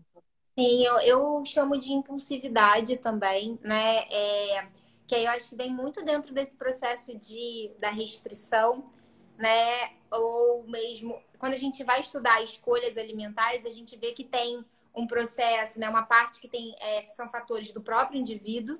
Então, a regulação dele de fome, saciedade, as preferências sensoriais, humor, é, mulher, se ela tiver num período pré-menstrual. Então, assim, tem toda uma parte individual, tem toda uma parte que é ambiental Então, a familiaridade com os alimentos, o valor, né, o preço, é, a disponibilidade. Hoje em dia, o que eu mais vejo que influencia é disponibilidade.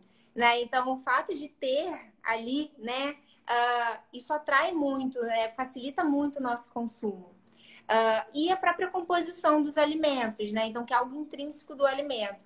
Então, quando a gente junta esses três grandes grupos, a gente tem ali a, as nossas escolhas alimentares e a formação de preferência, né? É, então, se eu, se eu me conheço pouco, se eu estou desregulado emocionalmente, se eu estou dentro de casa num home office e aí eu começo a ficar muito ansioso com demandas de trabalho, e aí eu vou na cozinha, abro a geladeira, tem um milhão de, de coisas, tem estoques de várias né, é, alimentos recreativos. E, então, eu vou facilitando aí as minhas escolhas, né? E aí eu vou tendo esse comportamento mais impulsivo. Então, quando eu começo a trazer mais consciência para essas escolhas e entender se é realmente comida que eu preciso ou eu estou precisando de outras coisas que eu não estou sabendo identificar, é, isso vai ajudando nessa melhora dessa relação. Né? Então, hoje em dia, eu não vejo como trabalhar é, com a nutrição sem trazer processos de consciência, né? Sem trazer o paciente para um processo ativo de construção de é, autonomia. Porque não sou eu que vou ter que ditar o que ele tem que comer. Senão não faz sentido, né? O processo não é meu, é dele. Então ele uhum. tem que uhum. entender, né? Lógico que a gente vai direcionando pelo nosso conhecimento técnico. Mas se ele não estiver muito atento, a chance dele se perder nesse ambiente em que a gente está inserido é muito grande. Né? E aí ele vai estar sempre nesse universo de dieta, uma atrás da outra, porque ele não entende o mecanismo né, da relação dele com a comida. Né? Então acho que a então, essa busca, é uma boa palavra. Essa busca da consciência, a consciência no ato da refeição, naquele momento, se ele quer comer aquilo ou não. E, uma, e você fala muito sobre essa, desse autoconhecimento, né? E um autocuidado, entender, enfim, é, tem coisas que às vezes eu dormi pouco e aí eu quero, eu acabo usando mais a comida como recompensa. Então, sabe, precisando dormir, não comer necessariamente. acho que é um pouco disso, né? Essa, essa consciência do que, porque às vezes a gente, uh, eu gosto às vezes de trazer uma coisa meio objetiva, até dentro do consultório mesmo, porque essa para algumas pessoas. Quando, falo, quando, a gente fala, ah, não, tem que buscar mais a consciência, o paciente fala, ah, lá vem a Anne com a história da consciência dela, com mindfulness. E não é isso, né? Eu acho que são questões ali de necessidades básicas, as necessidades básicas estão sendo atendidas? Quais Exato. são as necessidades básicas? Sono, movimento, questões de relacionamento, tudo que a pandemia cortou tudo isso da gente, né? Então, Exato. assim, as necessidades básicas não estão sendo atendidas e a gente está buscando a comida. Será que a solução é continuar buscando a comida ou, de alguma forma, promover esse autocuidado, né? E claro Sim. que muitas vezes essa, essa identificação, ela, ela perpassa uma orientação, uma fala do nutricionista, tem um psicólogo, às vezes tem um educador físico envolvido, não no uhum. processo de emagrecimento, mas sim nesse processo de autodescoberta e identificação do que, que, que é necessidade básica. Às vezes a gente acha que necessidade básica é uma questão financeira, e não é, né? A necessidade básica ela é, é o mínimo para a gente ficar de pé, né? Sim, então, é, e na ausência, aquela carga de estresse muito grande, pouco sono, pouco movimento, alta exposição a guloseimas, pouco relacionamento, não sei. São esses que logo vem à minha cabeça, não sei se você traz pontos a mais que você trabalha aí nessa identificação de autocuidado, né? Não, eu acho que é, é, é, por aí mesmo. Não necessariamente a gente também, quando a gente fala sobre autoconhecimento, vem muito essa ideia, né, do, de algo mais é, espiritual, mais filosófico, né? Meditativo e eu tenho que estar lá um yoga. Não, mas se eu estiver pelo menos presente ali naquele momento, né? Eu já, primeiro que eu já vou estar meditando, né? Eu já vou estar ligado no agora e eu vou estar entendendo qual é a minha real necessidade. Se eu entender que a minha real necessidade é comer, tá tudo bem, mas é uma escolha, não é porque está ali, né? Uhum. É, ontem mesmo eu estava atendendo uma paciente que a gente identificou que ela comia muito por cansaço.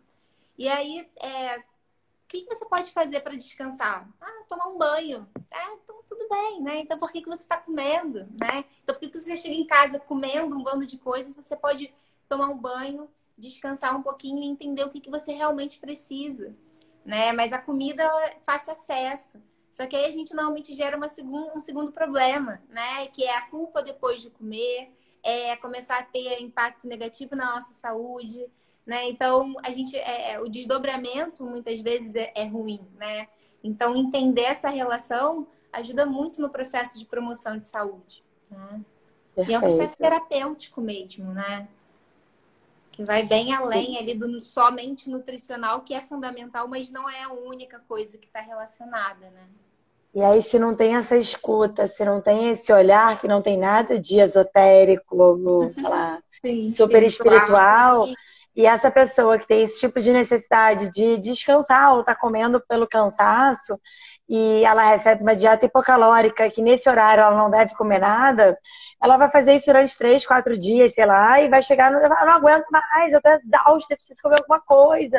É. E aí vem esse comportamento. Então acho que a gente tem que tem que ter muito cuidado e é, eu tô, vou me aventurar a falar isso, mas é até meio, meio triste, assim, meio angustiante. Mas eu vejo que, às vezes, o contato com alguns profissionais de saúde gera um pouco de um semi-transtorno alimentar em alguns pacientes, sabe?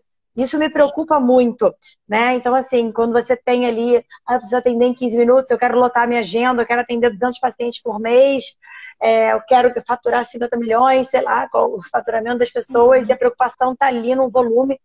Você vai ali canetando aquele monte de dieta e você não tem esse, essa, essa escuta ativa, esse olhar, essa identificação de, de propósito, de motivo. E, e aí você não só não ajuda, como você atrapalha o processo do paciente, né? Então, eu, eu me angustio quando eu vejo uma série de pacientes que parecem uh, iniciar um transtorno alimentar por conta de uma orientação que não é 100% errada, não é isso? A pessoa calculou a dieta de acordo com o IMC, sei lá. Mas não basta, né?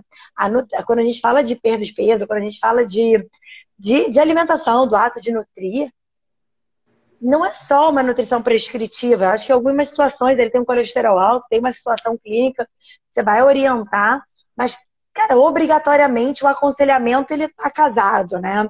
É muito complicado a gente dissociado, tipo, ah, eu, eu prescrevo dieta, low carb, paleo, sei lá o quê, é, com suplemento. Não, eu não prescrevo nada disso. Eu acho que tem que rolar um pouco de um casamento, né? É, tô só alfinetando aqui. Não, sem dúvida, né? Isso acho que também é um grande mito, assim, ah, trabalhar com comportamento é não trabalhar com a ciência da nutrição, né? Ou é não prescrever dieta, é não calcular. É, mas eu acho que eu sempre falo isso nas minhas palestras e nas aulas. Todo mundo que trabalha com comida trabalha com comportamento alimentar. Você pode só não saber o que é o comportamento alimentar. Mas se as pessoas estão comendo e você trabalha nessa relação ali, você está trabalhando com o comportamento de alguém. Né? É, se a gente entende o comportamento, as bases dele, é, aí fica ainda mais potente o trabalho. Né? Então, eu acho que independente da área, né, eu dou aula às vezes em pós de nutrição funcional, por exemplo. E não é porque é nutrição funcional que não entende de comportamento alimentar. Se ela entender, né, se o profissional que trabalha de forma mais prescritiva entender sobre comportamento, provavelmente não vai ser o profissional que vai adoecer um paciente gerando um transtorno uhum. alimentar, né? Porque de fato, infelizmente, né, isso foi um dos motivadores assim para eu ir para o CRN, foi ver a quantidade de profissionais que adoecem os pacientes por também estarem adoecidos, né? Então, é, nutricionistas são grupos de risco para transtorno alimentar, né? Seja porque tem um transtorno e vai buscar na nutrição ali entender um pouquinho sobre isso, ou seja por, por ter uma predisposição e entrar no universo da nutrição e o tempo todo a gente fala de caloria, composição, VET, e aí isso acaba virando um disparador para o transtorno. Então, né, é, e aí muitos, muitos profissionais adoecem, infelizmente, né? Eu recebo muitos pacientes que foram adoecidos, lógico, já tinha uma predisposição, um histórico, uhum. mas a dieta ou a fala dos nutricionistas ou de um profissional de saúde foi o grande disparador para o transtorno, né? Então, é... Dói um pouco, né, Ana? Assim, dói um pouco falar isso, assim, dá, gera um pouco de sofrimento. Às vezes eu fico até me sentindo meio.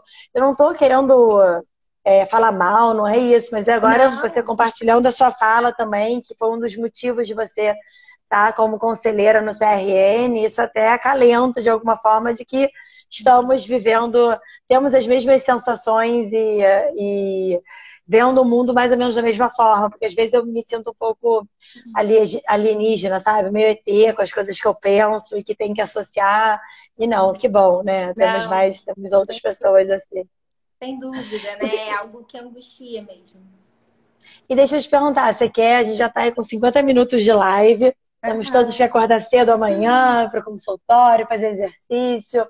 Me fala, você tem alguma se você quiser dar uma, uma dica assim de ouro final, uhum. é, divulgar algum, algum projeto, algum curso, as suas palestras, alguma palestra para, enfim, para rolar ao vivo, presencial, conta um pouquinho mais pra gente aí.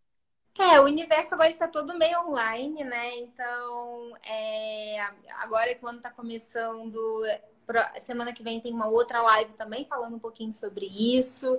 É, depois eu vou divulgar lá no Além do Comer uh, que não está sendo organizado por mim. Tem algumas aulas, eu, inclusive em colaboração com você também, né, que estão aí para surgir.